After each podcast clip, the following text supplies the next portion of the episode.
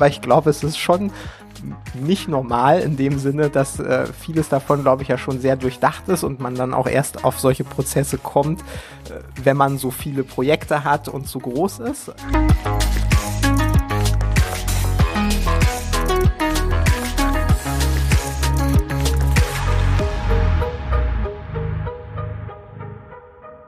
Herzlich willkommen zu In Numbers We Trust, dem Data Science Podcast. Wir sind INWT und setzen Data Science Projekte um von der ersten Idee bis zum fertigen Produkt. Und in diesem Podcast sprechen wir darüber. Heute bin ich ein bisschen aufgeregt, weil wir zum ersten Mal ein etwas anderes Setup haben. Wir haben nämlich ja bisher immer interne Gäste aus dem Team gehabt und heute haben wir zum ersten Mal einen externen Gast hier, äh, nämlich Claudia. Claudia ist eigentlich Dr. Claudia Baldermann und äh, wir kennen uns schon relativ lange. Wir haben uns zuerst getroffen an der Freien Universität Berlin, als wir noch bei der statistischen Beratungseinheit waren, wo Claudia dann zum Team dazu kam und als ich dann gegangen bin, hat Claudia auch direkt die Leitung von FU Stat, also der Beratungseinheit, übernommen. Anschließend hat Claudia dann promoviert in angewandter Statistik bis 2017 und jetzt ist äh, Claudia bei Zalando als Data Scientist und wir wollen uns heute mal so ein bisschen über Erfahrungen und so weiter unterhalten. Aber erstmal hallo und schön, dass du da bist. Ja, hallo und danke für die Einladung. Ich freue mich sehr, hier zu sein. Ja, und worüber wollen wir heute sprechen? Wir haben uns ein bisschen vorab ähm, abgestimmt, weil es natürlich super viele interessante Themen gibt, wahrscheinlich mehr als äh, in diese Folge hineinpassen. Und wir haben uns überlegt, dass wir zuerst so ein bisschen sprechen wollen über den Product Development äh, Prozess, speziell im Data Science Bereich und ähm, dann nochmal über das Thema, wie ist eigentlich Data Science so in der Organisation verortet. Das sind ja auch so Beziehungen ähm, zu anderen Folgen, äh, wo wir über diese Themen schon mal gesprochen haben. Und da müssen wir mal gucken, ähm, wie viel Zeit wir dafür brauchen. Und wenn wir noch Zeit haben, können wir noch so ein bisschen über das Thema Plattform und Technologie sprechen, was ja auch super spannend ist. Ja, aber vielleicht äh, zuerst, dass wir uns so ein bisschen vorstellen können, was du überhaupt ähm, so machst. Also äh, Zalando hat ja sicherlich auch ganz schön viele Anwendungsfelder für Data Science. Das vielleicht so zum, zum Einstieg, dass äh, wir da mal so einen Überblick kriegen. Ja, gerne. Ja, wie gesagt, ich bin äh, Data Scientistin äh, bei Zalando. Data Scientist ist ja ein sehr großer Begriff und es gibt auch sehr viele unterschiedliche äh, Profile für Data Scientists bei Zalando. Und äh, ja, heute spreche ich ja eher so über meine eigene Erfahrung äh, bei Zalando. Und deswegen möchte ich das kurz mal ein bisschen eingrenzen, was jetzt sozusagen mein eigenes Profil ist. Wie du ja schon gesagt hast, ich habe ja einen, einen wissenschaftlichen Background und würde mich persönlich selber so als ähm, Machine Learning Engineer beschreiben. Das, glaube ich, beschreibt am besten, äh, was ich so mache. Warum? Also ich beschäftige mich zum einen mit Machine Learning und da habe ich natürlich einen, äh, einen guten Background von meinem Studium oder auch von meiner Promotion und da habe ich äh, ein breites Wissen. Und auch mein wissenschaftlicher Background, der hilft mir eben auch, äh, Experimente zu planen und wenn wir neue Features implementieren wollen, auch zu gucken, okay, äh, wie kommen wir weiter? Warum würde ich mich jetzt auch noch als Machine Learning Engineer bezeichnen? Weil äh, in meinem Arbeitsumfeld äh, muss ich auch viel Engineering-Leistung eigentlich machen. Also da sind Komponenten von Data Engineering oder auch mit Software Engineering dabei. Also wir arbeiten immer im Team mit Data Engineers und Software Engineers zusammen. Trotzdem äh, muss ich mich damit auskennen, ja, weil wir ja nicht nur die Produkte entwickeln oder einen Prototyp entwickeln, sondern sie dann auch wirklich implementieren und am Ende auch maintain. Ja, und da äh, brauche ich durchaus auch ja, Engineering Skills, die jetzt, die ich aber sozusagen dann auch bei Zalando durchaus äh, dazugelernt habe, ja. Das sind ja oft dann auch Skills, die man jetzt an der Universität noch nicht so unbedingt genau. bekommt. Das ist auch spannend, weil wir über diese unterschiedlichen Rollen schon mal gesprochen ja. haben und auch da schon so zum Ergebnis gekommen sind, dass das zwar so schön klingende Begriffe sind, die aber in der Praxis oft gar nicht so trennscharf äh, sind. Und das scheint ja Richtig, hier dann ja. auch der Fall zu sein. Genau. Ja, dann haben wir so eine grobe Vorstellung, was du machst und dann hatten wir uns ja überlegt, erstes Thema für heute, was glaube ich sehr spannend ist und über das wir eben auch schon häufiger mal gesprochen haben, ist so der Product Development Process. Also Products sind hier jetzt in dem Kontext äh, Data Science Produkte und ähm, wir arbeiten da ja bei uns immer relativ eng mit diesem CRISP DM-Schema und äh, vielleicht mal, wie macht ihr das bei euch? Ihr habt wahrscheinlich ja auch irgendeinen festen Ablauf ähm, mit verschiedenen Phasen, über die ihr so ein Projekt plant. Genau, also da haben wir einen ziemlich festen Ablauf. Also der kann sich von Business Unit zu Business Unit so ein bisschen unterscheiden, aber so die groben Phasen, also auf dem High Level ist das ziemlich ähnlich äh, über Zalando hinweg. Also am Anfang steht natürlich immer die Business-Idee. Ja, also es gibt halt irgendwo ein Problem oder es gibt äh, ein Customer-Problem oder ein internes Problem, was gelöst werden soll. Und, äh, und das äh, kann eben durchaus auch manchmal mit äh, Machine Learning-Techniken äh, oder so ähm, gelöst werden. Und dann, äh, wenn man sozusagen diese Idee hat, dann muss man natürlich erstmal schauen, okay, ist das einfach nur eine Idee oder äh, gibt es wirklich ein Problem, was gelöst werden muss? Und dann haben, kommen wir quasi in diese erste Phase ins Problem Definition. Also hier werden tatsächlich auch schon User befragt oder potenzielle User befragt. Okay, wo ist dann das Problem? Kann man das mehr eingrenzen? Was sind denn eigentlich die Use Cases, äh, wo man sozusagen so, ein, äh, so eine Applikation an, äh, einbringen kann? Also wo ist der Mehrwert? Und wie würde sozusagen am Ende der jetzige Prozess verbessert sein, ja, im Vergleich äh, zu vorher? Und wenn man das gut definiert hat, dann hat man eben so ein, äh, ja, am Ende hat man so ein, äh, nenne es mal Deliverable, äh, am Ende dieser Phase sollte man eben mit einem guten Konzeptpaper äh, kommen, das was überzeugend ist, was eben ganz klar sagt, okay, es ist wert, diese Business-Idee zu verfolgen, weil das Problem ist äh, klar umrissen, es gibt auch einen Impact, also einen finanziellen Impact zum Beispiel der sozusagen oder äh, der ganz klar sagt, okay, wir sollten dieses Problem lösen.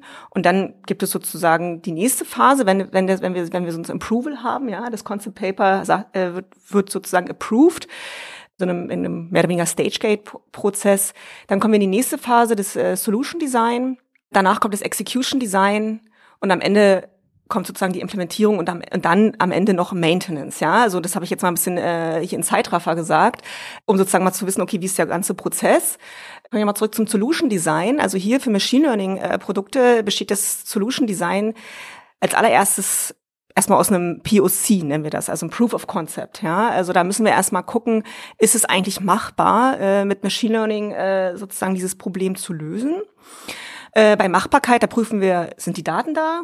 Wie ist die Datenqualität und dann könnte man eben auch schon mal direkt einen ersten Prototypen entwickeln. Ja, und wenn man so einen Prototypen entwickelt, dann äh, macht man das natürlich erstmal so ein bisschen High Level. Man guckt sozusagen in sein Toolset an Machine Learning Methoden, okay, was für diesen Case, was wir jetzt hier angebracht, also zum Beispiel haben wir irgendwie eigentlich ein klassisches Klassifikationsproblem, dann gibt es eben Standardmethoden, äh, die man, äh, die man anwenden kann. Und dann guckt man erstmal, okay, können wir eigentlich äh, mit den Daten, die wir haben und der äh, und der Standardmethode irgendwie schon einen, einen annehmbaren äh, Erfolg erzielen, ja? Und das wird dann auch immer iteriert mit dem Fachbereich.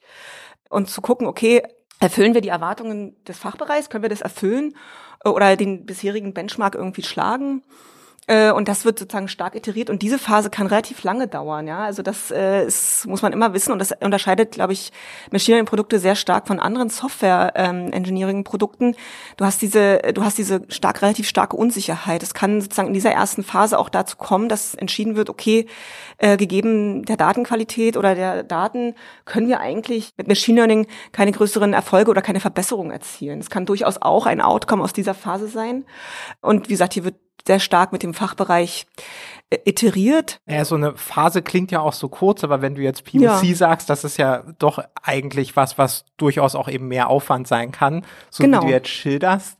Und äh, wie sieht so in der Phase üblicherweise so das, das Team aus? Also ich würde mir vorstellen, ja. dass es irgendwie einen, einen Project Owner gibt, der irgendwie schaut, dass da alles äh, zusammenbleibt und äh, auch die, die Stakeholder immer eingebunden sind. Aber ist das zu dem Zeitpunkt dann in der Regel schon so ein größeres interdisziplinäres Team? Nicht unbedingt. Also wir, äh, ist genau, es reicht dann erstmal der Produktmanager äh, der sozusagen genau die Stakeholder im Loop hält und auch äh, schaut, dass sozusagen alle Informationen, jeder alle Informationen hat, die, äh, die benötigt sind.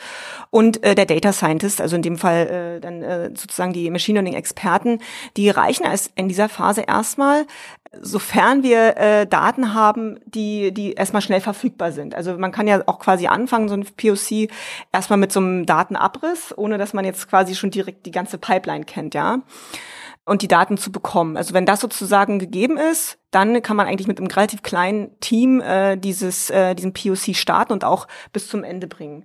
Und hier in dieser Phase muss eigentlich noch kein Software-Engineer oder Data-Engineer unbedingt ähm, involviert werden.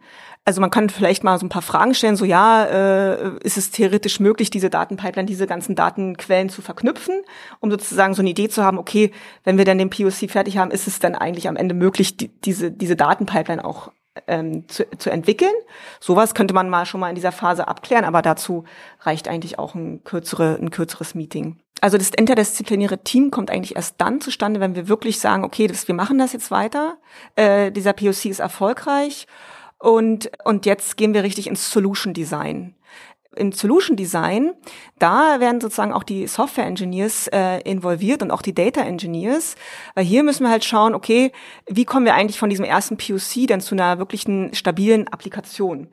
Wo soll die Applikation leben? Welche Requirements haben wir eigentlich? Ja, also welche Security Requirements haben wir? Was sind das für Daten? Sind das besonders sensible Daten? Dann gibt es ja nochmal andere Security Requirements als als sozusagen unpersönliche Daten.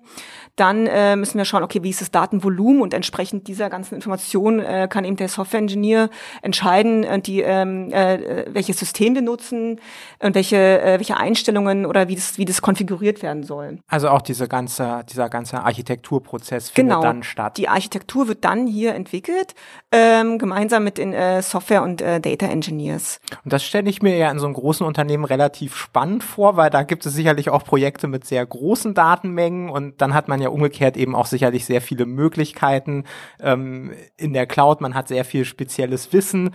Da hat man wahrscheinlich deutlich mehr Freiheitsgrade als in so einem kleinen Unternehmen mit so einem sehr überschaubaren Stack, wo dann eigentlich gar nicht so viele Entscheidungen getroffen werden können. Ja, also ich muss zugeben, es gibt äh, eine sehr große Bandbreite an möglichen Technologien, die wir einsetzen können äh, in, äh, für, in unserem Tech-Stack.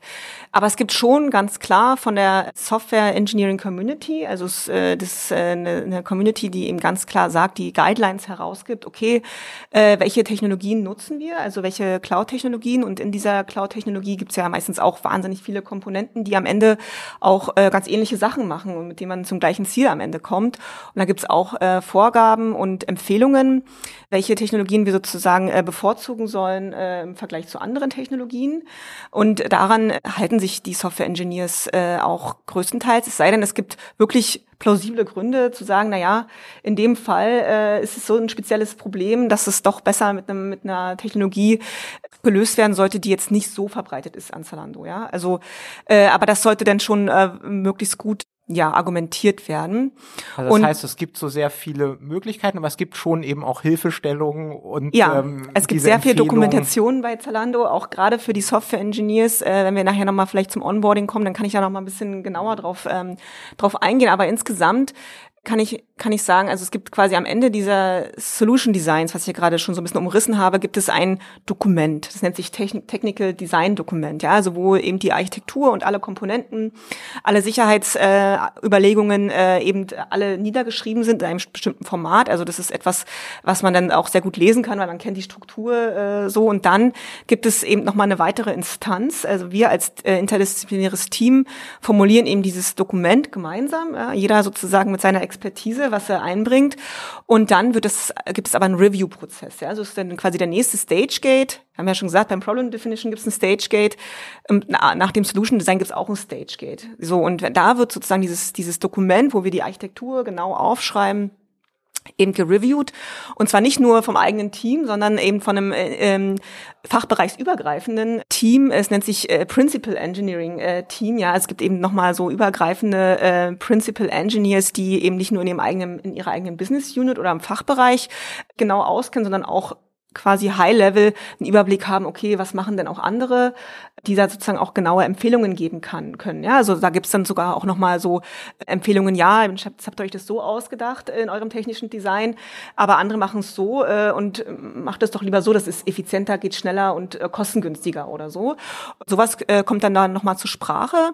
Äh, und äh, wenn dann sozusagen, und dann gibt's, soll, muss es auch ein Approval geben für dieses technische Design-Dokument, nachdem eben die Principal Engineers sich das angeschaut haben und erst dann können wir weitergehen in die Execution. Okay. Ich stelle es mir jetzt auch durchaus herausfordernd vor, wenn man eben so viele Möglichkeiten hat, aber so einen Wildwuchs zu verhindern ja. und äh, dann eben schon zu gucken, wenn man mehrere mögliche technische Optionen hat. Und das gleiche wird ja wahrscheinlich auch bei der Modellierung gelten, dass man dann nach Möglichkeit eben sich auf bestimmte Standards einigt, die man wirklich anwendet, es sei denn, es gibt jetzt, ja. wie du ja auch schon meintest, extreme Vorteile, die man bekommen würde, wenn man jetzt mal was, was Unübliches benutzt. Aber das genau. ist ja dann auch im Laufe des Prozesses alles schwierig, wenn es um die Wartung geht und dann ist es irgendwas ganz anderes, was sonst keiner beherrscht. Ähm, ist spannend. Jetzt, äh, jetzt stellen wir uns vor, wir haben dieses Stage Gate äh, überwunden und kommen dann in die Execution, dann kann es wahrscheinlich mal so richtig groß werden bei manchen Projekten. Ja, also die Execution, das ist auch nochmal, äh, gerade bei Machine Learning auch nochmal eine Phase, wo wir natürlich dann auch diese ganze Codebase ja äh, richtig erstellen. Also klar, auch beim Prototypen geben wir uns natürlich Mühe als Data Scientist, den Code wirklich schon so äh, zu schreiben, äh, modular, dass es äh, möglichst auch ähm, für die Produktion geeignet ist. Aber das ist halt manchmal auch, äh, manchmal iteriert man halt so schnell, dass dann eben auch so ein, so ein Skript halt auch mal sehr lang werden kann, was man jetzt so in, in der in Produktion nicht unbedingt ähm, implementieren sollte. Ja, also weil das wäre ja auch nicht einfach zu maintain. Ja. Aber bevor sozusagen diese Codebase für die Produktion jetzt entwickelt wird, da helfen uns natürlich auch die Software-Engineers. Die geben uns da natürlich Hilfestellung und je öfter man das gemacht hat, desto ähm, routinierter wird man auch darin und desto besser wird natürlich auch schon für die nächsten POCs die Codebase. Aber zuerst muss man auch nochmal das Modell feintunen, weil wie gesagt, im POC, im Proof of Concept, da hat man erstmal so ein grobes Modell, okay, also wir können sozusagen äh, das Problem lösen. Und dann kommt nochmal so wirklich ein Feintuning, haben wir alle Features, haben wir die, sind auch die Hyperparameter so getuned, dass es optimal ist. Also das kommt dann auch nochmal so eine Phase, wo wir auch nochmal so richtig äh, ins Modell reingehen und das optimieren. Dann kommt eben diese äh, Productionizing the Codebase, äh, diese Phase, wo, wo wir dann wirklich gucken, okay, wie können wir den Code so aufbauen, modular, da gibt es auch Vorgaben eigentlich, äh, wie sozusagen so ein Repo auszusehen hat. Äh, also da gibt es schon richtige Templates, die wir, wie wir so, wie wir sowas anlegen bei Zalando. Genau, und dann ähm, geht's, geht es in diese Phase. Das ist äh, sozusagen um und da diese Codebase wird natürlich so aufgebaut, dass man am Ende möglichst wenig Technical Debt äh, erzeugt. Ja, so das soll natürlich äh, am Ende so gut zu maintain sein. Und es ist jetzt wahrscheinlich sehr schwer zu beantworten, weil es ja sehr unterschiedliche Use Cases äh, hier im Hintergrund gibt. Aber äh, kann man so ganz grob sagen, wie so das Verhältnis der Aufwände, ähm, wenn man jetzt die das Solution Design versus Execution ähm, sieht, ist? Also ja. ist Execution noch mal deutlich größer oder ist das ungefähr 50-50 von den Aufwänden? Oder kann man es vielleicht auch gar nicht sagen, weil ja. die Projekte einfach so unterschiedlich ja. sind? Also es kommt wirklich sehr stark an, was es für ein Projekt ist. Also bei einem P POC kann sehr lange dauern mitunter. Also da unterscheide ich immer ganz gerne so, so drei unterschiedliche Dinge. Also wenn ich sozusagen ein Problem habe, was andere schon gelöst haben, wo es schon Industriestandard gibt, dann ist der POC relativ straightforward und der kann relativ schnell gehen, ja. Wenn es etwas ist, äh, okay, wir wollen mal mit einer neuen äh, Technologie ein bisschen rumspielen und gucken, äh, ob wir vielleicht die anwenden können, so zum Beispiel zum Beispiel Large Language Models, ja, wie sie ja gerade so äh, gehypt werden, dann könnte so ein POC sehr viel länger dauern, ja. Also dann äh, muss man ja erstmal schauen, okay, wie funktioniert die Technologie, wie können wir sie für unseren Use Case anwenden und dann äh, wie, wie sind sozusagen äh, die Mechanismen. Und dann gibt's ja andere, noch, noch andere äh, Probleme, die, wo es noch gar keine Lösung gibt, ja. Also wo wir wirklich eigentlich fast so ein Grundlagen-Research machen, ja. Also da äh, sind wir dann auch weg von diesem klassischen äh, Produkt, äh, äh, Produktentwicklungszyklus. Da kommt erstmal so eine richtige äh, Research-Phase, die auch sehr, sehr lange dauern kann, also die auch äh, quasi mehrjährig sein kann, ja. Also wenn wir da sozusagen bei Zalando äh, kann man sagen, kann man zum Beispiel sagen, es gibt ja sehr spezifische Probleme, die sozusagen auch Fashion äh, ähm, äh, gemünzt sind, die jetzt sozusagen noch nicht irgendwie sehr breit gelöst werden äh, in, in, in der Industrie. Und da kann man sagen, okay, da, gibt es auf jeden Fall auch bei Zalando Abteilungen, die sich sehr, sehr, sehr stark research-lastig sind, ja, die quasi erstmal gucken, okay, was ist eigentlich möglich, was kann man eigentlich machen, ohne schon konkretes Produkt vor Augen zu haben. Ja, so, also jetzt mal so, so ein kurzer Exkurs, ja, so und also wie gesagt, ein POC kann kurz gehen oder kann aber auch ein bisschen länger sein und dann bei der bei der Execution ja, also da ist es natürlich äh, wie, äh, da, da sollte man auch, also wenn, wenn es sozusagen ein Produkt ist, was viele User am Ende hat, viele Anwender, dann äh, kann es auch nochmal äh, sozusagen zeitintensiv sein, das so stabil zu, äh, zu entwickeln, dass, dass das sozusagen auch wirklich äh, am Ende eine, eine Applikation ist, die ja auch genutzt wird, ja, und die dann auch den, den, den Sinn stiftet und den Benefit bringt. Okay. Und ist das in der Regel so, dass Leute, die in dem Kernteam von so einem Projekt sind, dann für die Zeit, die das Projekt dann so richtig heiß läuft, auch ausschließlich auf diesem Projekt arbeiten? Oder ist das schon so, dass, dass ihr meistens so ein Setup habt, ähm, was ja analog zu uns wäre, wo viele Leute parallel auf mehreren Projekten unterwegs sind? Ja, also grundsätzlich kann man schon sagen, dass äh, die Kollegen aus dem Team äh, in unterschiedlichen Projekten unterwegs sind. Es gibt natürlich immer so gewisse Fokuszeiten. Klar, wenn ich jetzt gerade in der Execution-Phase bin, dann äh, werden natürlich die Prioritäten in diese Richtung gesetzt. Aber man hat ja doch immer parallel äh, eigentlich Maintenance-Aufgaben für best bereits bestehende Produkte. Die kann man jetzt nicht äh, einfach hinten runterfallen lassen. Ja, also wenn irgendwas nicht mehr läuft von einem Produkt, was schon entwickelt ist und was live ist, dann muss ich mich natürlich auch erstmal darum kümmern, bevor ich mich ähm, um die Implementierung eines neuen Produktes ähm, kümmern kann. Genau, also äh, genau, aber jetzt nochmal zur Execution. Also ich habe ja meinte ja gerade schon Codebase, die äh, wird sozusagen äh, glatt gezogen, möglichst wenig Technical Debt. Und da muss man natürlich auch nochmal äh, Unit-Tests, ja. Also das, wenn man die schreibt, also das ist auch sehr zeitintensiv. Ne? Das ist so, das sind alles so Dinge, äh, die sind so ein bisschen verborgen, aber die sind sehr zeitintensiv und sind aber wichtig und die kommen dann aber auch wirklich erst zum Tragen, während der Maintenance-Phase. Da habe ich dann wirklich den Benefit, wenn ich das ordentlich gemacht habe in der Execution-Phase, dann merke ich sozusagen auch während der Maintenance, wenn irgendein Bug oder wenn irgendwas passiert, wenn ich sozusagen mir dafür Mühe gegeben habe, wird sozusagen meine Maintenance am Ende auch äh, weniger arbeitsintensiv. Ne?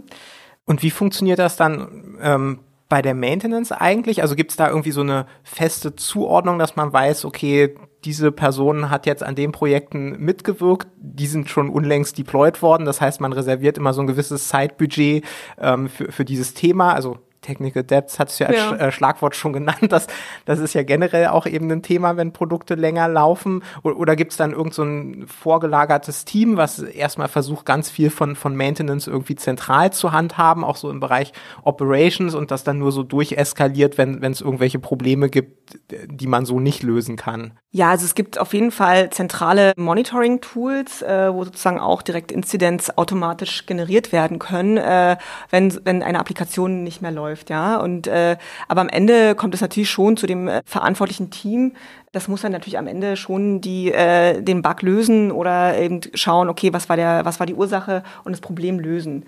Aber es wird auf jeden Fall auch zentral äh, gemonitort, äh, wie sind wie sind sozusagen ähm, wie laufen die Applikationen. Sowas sowas passiert auf jeden Fall.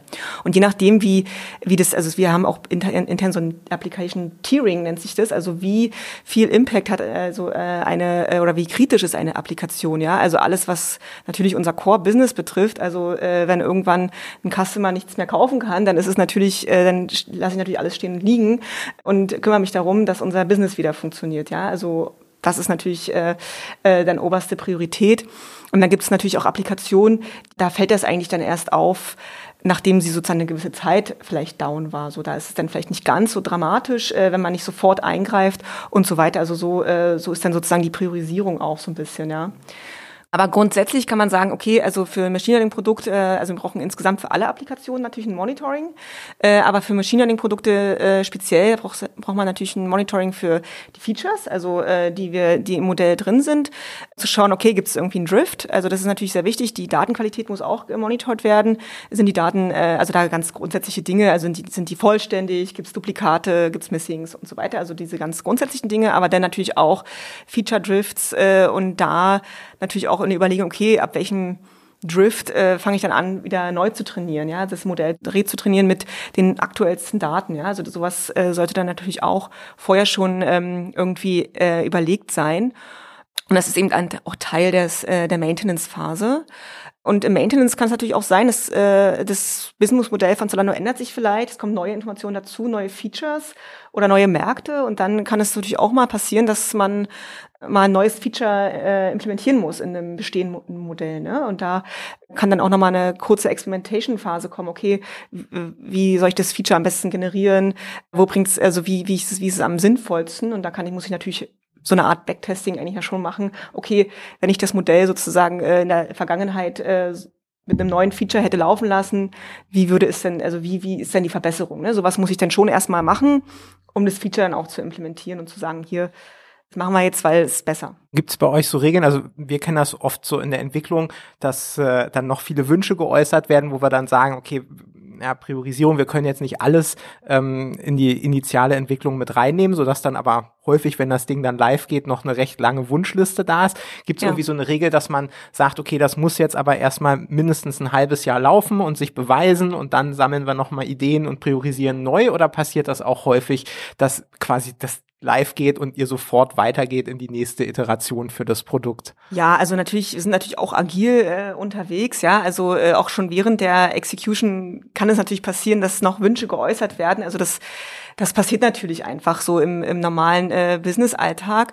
Aber wir haben da auf jeden Fall klare Regeln. Okay, wenn wir sozusagen dieses äh, technische Design-Dokument erstmal so fertig haben, dann äh, lassen wir das erstmal so und werden es erstmal so implementieren. Es sei denn, irgendwas ganz Essentielles spricht jetzt dagegen. Und dann äh, haben wir sozusagen so ein viable, nenne es viable Product. Es läuft, es ist dann erstmal live und impl wird implement ist dann implementiert. Und dann gibt es eben so eine Hypercare-Phase. Dann gucken wir erstmal, okay, wie läuft es, wie wird es angenommen, wie läuft es, ist so. Und in dieser Hypercare-Phase wird auf jeden Fall auch nichts Neues dazugefügt. Ja? Also dann wird geschaut, okay, gibt's Bugs oder äh, wie ist der User, wie ist die Interaktion mit dem User, gibt es da Probleme? Und dann kann man natürlich Dinge anpassen. Ja? Also wenn es jetzt akute Probleme gibt, dass der Nutzer das nicht nutzen kann, dann macht man das natürlich in dieser Hypercare-Phase.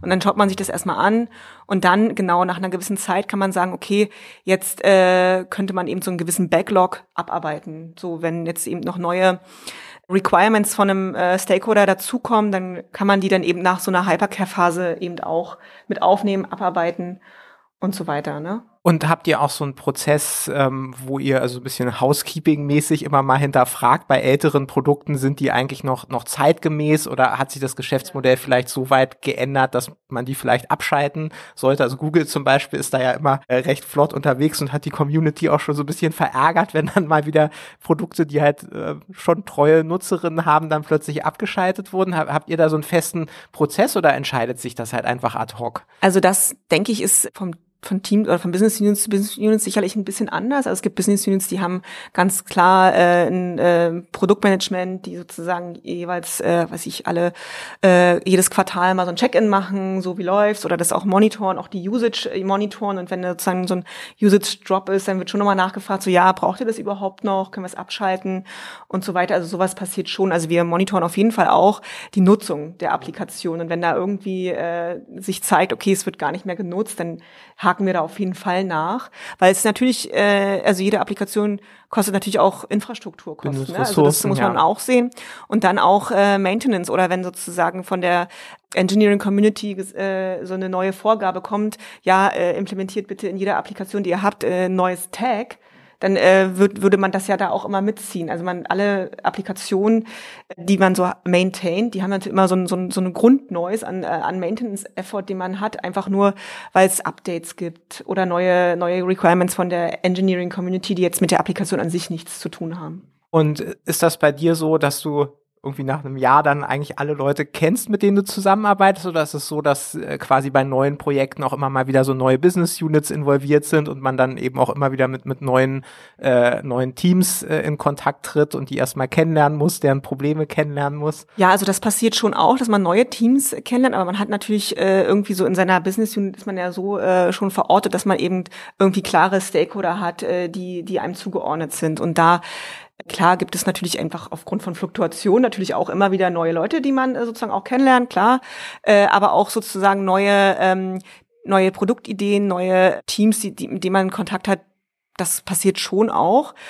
Und dann hat man natürlich insgesamt auch Kontakt in der eigenen Community. Also äh, ich bin ja quasi in der Data Science äh, Community und da hat man auch also so viele so ein ja so ein Netzwerk mehr oder weniger von Leuten, wo man sich auch austauschen kann, weil wir äh, sind ja bei uns auch äh, sagen wir mal ein kleines Data Science Team und da will man sich natürlich auch mit anderen Data Scientists austauschen. Also diesen Austausch gibt es auf jeden Fall. Das sind jetzt nicht unbedingt Stakeholder, aber auf jeden Fall ist es, eine, ist es so eine Art Knowledge Exchange, die man da schon macht. Das ist ein super Übergang eigentlich auch zum, zum nächsten Thema, aber ich wollte noch unbedingt äh, mindestens eine Frage loswerden. Und zwar äh, einerseits, wie ist das mit den, mit den Projekten? Ist das sehr vorhersehbar und, und eher längerfristig geplant oder ist das manchmal dann auch so spontan, dass man dann zusammengerufen wird zu einem Meeting und dann äh, wird relativ kurzfristig eine, eine neue Projektidee da in den Funnel gegeben? Ja, also grundsätzlich äh, planen wir schon eher sozusagen fürs nächste Jahr. Also so, äh, dass man so einen Operational Plan für ein ganzes Jahr schon mal entwickelt, so am Ende eines Jahres und zu gucken, okay, welche Projekte stehen an, woran arbeiten wir langfristig. Und dann kann es natürlich auch kurzfristig durch unvorhergesehene Dinge na schon mal dazu kommen, dass es ähm, einfach Business Needs gibt, äh, die äh, einfach gelöst werden müssen. Erstmal, wo dann eventuell doch durchaus nochmal eine Repriorisierung stattfinden kann.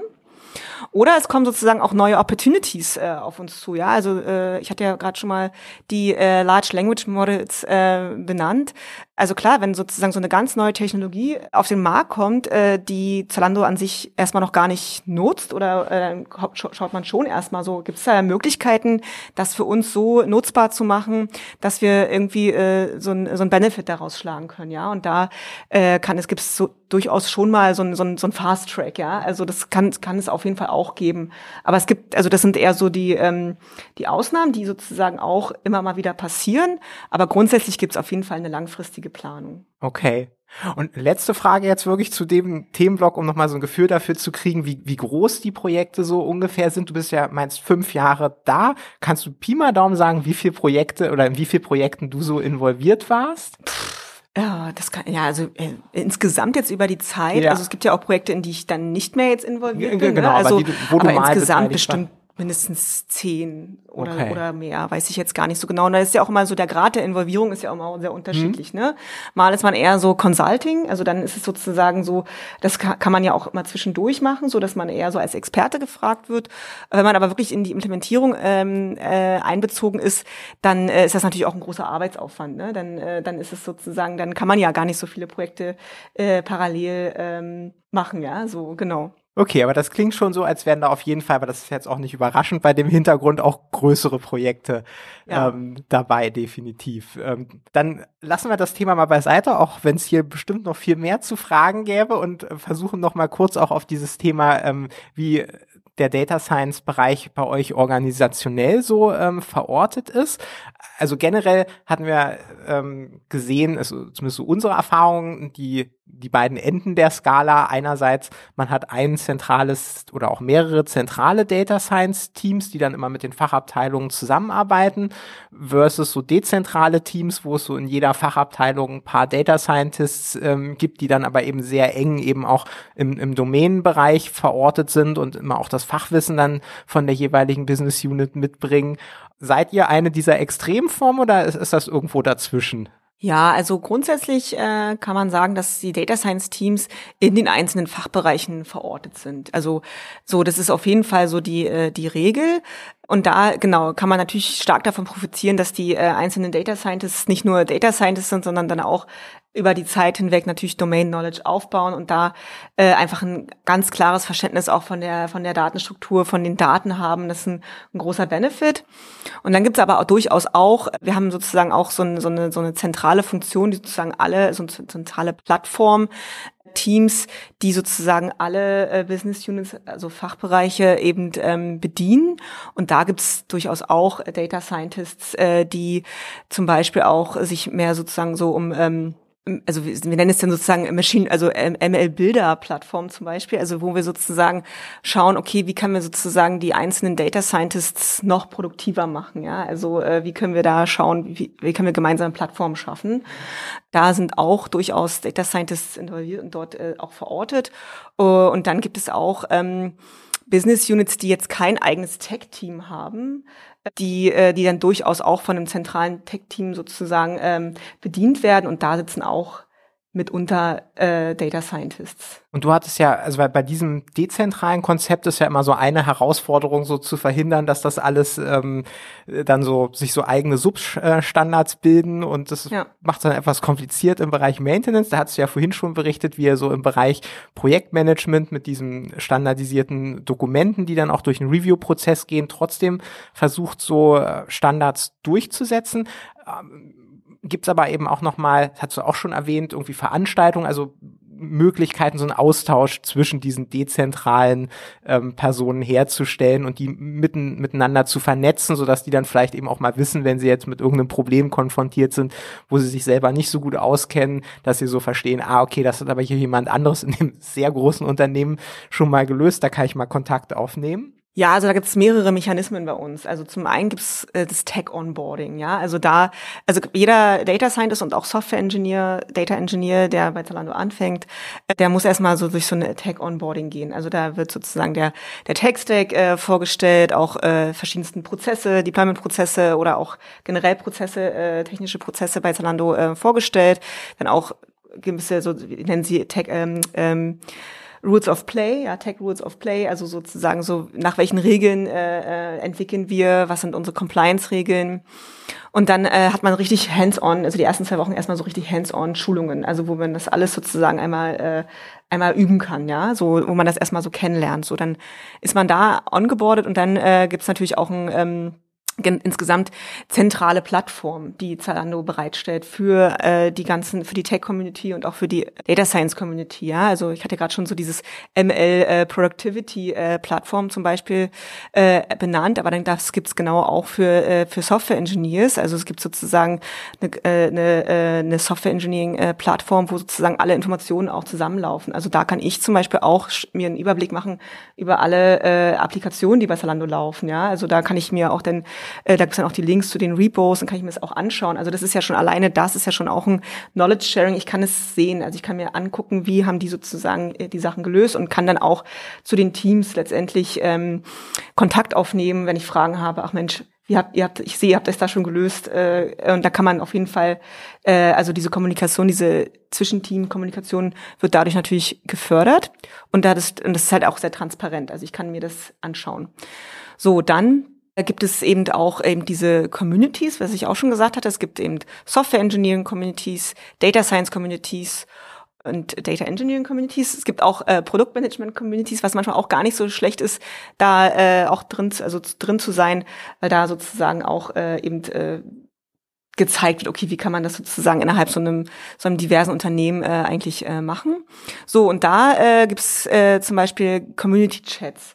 Also alles, was ich sozusagen, alle Fragen, die ich habe, so, äh, wir haben hier dieses Problem, hat das schon mal jemand gelöst? Kann mir jemand einen Tipp geben? Kann man da sozusagen äh, rein äh, fragen? Und dann gibt es meistens auch äh, eine Antwort, ja. Also auf jeden Fall auch nie irgendwie so eine Antwort, äh, ja, ist doch klar, äh, warum, äh, warum fragst du überhaupt diese Frage? Es ist immer sehr, sehr wohlwollend, habe ich so den Eindruck. Es gibt nie irgendwie eine dumme Frage, die man stellen kann, ja. Also das heißt, die, die werden wirklich auch aktiv genutzt, diese Plattform. Absolut. Weil die gibt's ja bei vielen Unternehmen, aber oft ist es ja so, du kannst zwar eine Frage stellen, aber da, da ist eigentlich nee, also keiner, das, der sie also beantwortet. Gerade bei Data Science, also das ist ja der, wo ich am meisten aktiv bin, auch äh, da sehe ich, es gibt kaum eine unbeantwortete Frage. Also jeder hat dann äh, jeder, der sozusagen der Meinung ist, ich kann da was zu beitragen, wird da auch was schreiben. Also habe ich den Eindruck. Also das wird auf jeden Fall stark genutzt. Oder dann kann man dann auch sagt, gewisse Dinge announcen. Also hier übrigens ähm, findet ein Talk statt, möchtet ihr nicht kommen und so weiter. Sowas gibt es zum Beispiel. Äh, und dann was auch wichtig, also das ist auch wieder nochmal so ein, so ein Chat oder so ein Channel für diese einzelnen Plattformen, die ich gerade benannt habe, ja gibt es ja auch Support-Channels. Also es gibt auch wirklich dedizierte Teams, die dann Support anbieten. Ja, also wenn ich zum Beispiel eine, eine Databricks-Frage habe, zum Beispiel, gibt es ein Team, also es ist ein zentraler Service, den wir zum Beispiel nutzen äh, äh, und der angeboten wird und auch gehostet wird von einem zentralen Team bei uns. Und wenn ich da eine Frage habe, dann, äh, dann wird mir dann auch geholfen. Ja, und äh, ich habe natürlich auch immer, es gibt natürlich auch andere Services, die keine Support-Channels haben, äh, die dann eben nicht ganz so etabliert sind in Zalando. Mm, und ich habe ja natürlich als Nutzerin selber den Drang, natürlich äh, eher Dienste zu nutzen oder Plattformen zu nutzen, die einen Support-Channel haben, weil ich dann eben auch solch, genau solche Probleme dann äh, ansprechen kann, ja. Das ist also auch nochmal so ein sanfter Nudge in Richtung Standardisierung. Also man überlegt sich dann schon, ob es wirklich sinnvoll ist, irgendwas zu nutzen, was, was nicht so etabliert genau. ist. Okay. Und dann gibt es zum Beispiel auch, um dann sozusagen so nachher nochmal sozusagen das und das äh, und diese zentrale Plattform sozusagen, die das ja eben auch erst ermöglicht, dass es eben diese dezentralen Teams gibt, kann man ja sagen. Da werden zum Beispiel, haben wir zum Beispiel auch dann so andere Services noch, wie zum Beispiel ein Data-Katalog, da kann ich erstmal schauen, okay, was gibt's eigentlich überhaupt für Daten bei Zalando, ja, sowas, äh, das muss ich auch erstmal herausfinden, sonst, wenn ich sozusagen irgendwo in einem dezentralen Team sitze, würde ich das ja sonst gar nicht äh, wissen, ja, so was es für Datenquellen überhaupt bei Zalando gibt. Und da sehe ich dann zum Beispiel auch, welche, welche, äh, welche Tools es auch bei Zalando gibt, ja. Also ich muss mir ja, ich muss ja nicht für alles, für dieses Problem, was ich habe, das Rad neu erfinden. Es wurden ja gewisse Lösungen auch schon gefunden, die eben bei Zalando zentral genutzt werden können. So. Dafür, da gibt's halt so einen zentralen Überblick und das kann man sich eben ähm, dann auch anschauen. Also ich denke, damit kann man eben diese, dieses, dieses, dieses Problem der Dezentralisierung ganz gut kompensieren. Dadurch, dass Zalando ja nun ganz schön groß ist, ist diese Data Science Community, also sie ist ja offensichtlich sehr aktiv, aber ist sie dann insofern anonym, dass die Leute, mit denen man da spricht, die kennt man meistens gar nicht oder ist es dann doch so, dass man, weil man die dann eben immer mal wieder auf Veranstaltungen sieht, dann doch ja. weiß, okay, wer, wer, sitzt da eigentlich jetzt an der anderen Seite und äh, beantwortet gerade meine Fragen oder chattet mit mir? Ja, genau, also es dann, passiert dann schon mal, dass man so immer wieder mal einen Namen äh, in so einem Chat sieht, der meinetwegen jemand, der sehr aktiv ist, man aber noch die Person noch nie gesehen hat. Ne? Aber dafür gibt es zum Beispiel auch äh, so Community-Events, ja, also wir nennen es sind sozusagen auch so äh, interne Konferenzen zum Beispiel. Jetzt äh, haben wir zum Beispiel auch aktuell steht auch wieder eine an, so eine Data Science Konferenz, wo dann äh, wo wir richtig so äh, Posterpräsentationen und auch ähm, richtige Präsentationen also haben und richtigen äh, äh, dreitägige Konferenz, wo wir uns sozusagen als Community vorstellen und auch gegenseitig äh, Vorträge halten, wo man dann auch nachfragen kann. Und und jetzt dieses Jahr ist es jetzt das erste Mal auch wieder richtig on-site, also äh, keine äh, Remote-Veranstaltung, so dass man die Leute dann auch äh, richtig äh, richtig mal treffen kann. So und zusätzlich haben wir auch eine sehr, ähm, also eine fast bi-weekly Knowledge Sharing Session. Also wenn jemand zum Beispiel ein neues Produkt entwickelt hat oder äh, eine Forschungsfrage hat, das muss manchmal muss auch gar nicht unbedingt immer schon fertig sein. Es kann auch sein, dass äh, sozusagen jemand die Knowledge Sharing Session nutzen möchte, um ein Problem mal zu, äh, zu zeigen oder richtig äh, äh, so zu diskutieren, um sich vielleicht auch Input von der Community zu erhoffen, ja. Und das gibt's äh, auch, also eigentlich äh, fast alle zwei Wochen äh, gibt es das, wo man dann als Community äh, zusammenkommen kann in so einer Knowledge Sharing Session. Und du hast ja vorhin schon angesprochen, auch das Thema Onboarding ähm, neuer Mitarbeiterinnen. Ich, ich stelle mir das halt insofern spannend vor, weil es ja oft schon in kleineren Unternehmen, wo so ähm, der Tech-Stack und das Team, was man kennenlernen muss, ist alles sehr überschaubar und trotzdem ist es schon eine Herausforderung. Ähm, du hast jetzt von, von Data Catalog äh, gesprochen, ihr habt riesen Tech-Stack mit ganz unterschiedlichen Lösungsmöglichkeiten, ihr habt riesen Teams. Es ist allein wahrscheinlich schon schwierig zu verstehen, welche Business Units es gibt, wie alles zusammenhängt. Ähm, wie funktioniert, also wenn man jetzt bei euch anfängt, wie funktioniert dieser Prozess vielleicht auch nochmal konkret, wenn du an, an das zurückdenkst, wie, wie du damals ja. angefangen hast? Ähm. Ja, also es gibt, äh, also neben dem Tech-Onboarding gibt es natürlich auch ein ganz normales Onboarding für alle Mitarbeitenden, äh, die eben zu einem gewissen Zeitpunkt äh, das Unternehmen ähm, ins Unternehmen eintreten. Und da äh, genau werden, werden sozusagen erstmal so äh, das Mindset von Salando vorgestellt, die Unternehmensgeschichte und auch sozusagen die einzelnen Business Units vorgestellt und äh, generell das ähm, Operating Model und so. Also das wird sozusagen dann erstmal so vorgestellt, so dass dann alle so ungefähr einen ähnlichen Wissensstand haben, so einen Startwissensstand, so, so ein, sagen wir mal, so ein rudimentäres Wissen dann über Zalando, dass alle so eine, so eine Basis haben, über die sie sich auch unterhalten können und auch ein ähnliches Vokabular benutzen. Das ist ja auch wichtig. Also, dass man manchmal so zwischen Unternehmen oder zwischen einzelnen Branchen werden ja die gleichen Dinge manchmal auch unterschiedlich äh, bezeichnet und so, dass man da erstmal sozusagen, okay, eine ähnliche Sprache hat und dann auch sozusagen der, so das ganze äh, Mindset äh, wird da auch vorgestellt, ja. Also, äh, äh, was sind sozusagen unsere Grundregeln, wie, wie gehen wir miteinander um und äh, was ist sozusagen so unser, äh, unser Ansatz. So, das wird erstmal so quasi klargestellt, so in diesem Onboarding. Und dann gibt es eben genau dieses Tech-Onboarding, zentrales Tech-Onboarding, da wird sozusagen jeder Tech-Mitarbeiter dann eben auch erstmal eingeladen, dem, also das sozusagen zu, zu da teilzunehmen und auch die Schulungen äh, zu besuchen und so. Und dann gibt es natürlich auch ein dezentrales Onboarding. Also dann, nachdem der neue Mitarbeiter das dann eben durchlaufen hat, dann ist natürlich jedes Team sehr spezifisch. Also jedes einzelne Team, in dem man dann so äh, anfängt, hat natürlich seine eigenen Prozesse, seine eigene Kultur und seine eigenen äh, äh, Produkte und äh, eben auch äh, teaminterne Prozesse. Und die müssen natürlich dann auch nochmal ongeboardet werden. Und wenn jetzt zum Beispiel der Mitarbeiter für eine spezielle Applikation am Ende erstmal zuständig sein soll, dann wird es natürlich auch nochmal ein spezifisches Onboarding für diese diese Applikation geben, was sind sozusagen, was ist, äh, was ist sozusagen das Playbook äh, und wie, äh, wie, wie wird da sozusagen, ne, so, äh, wie, wie handeln wir gewisse Requests oder so.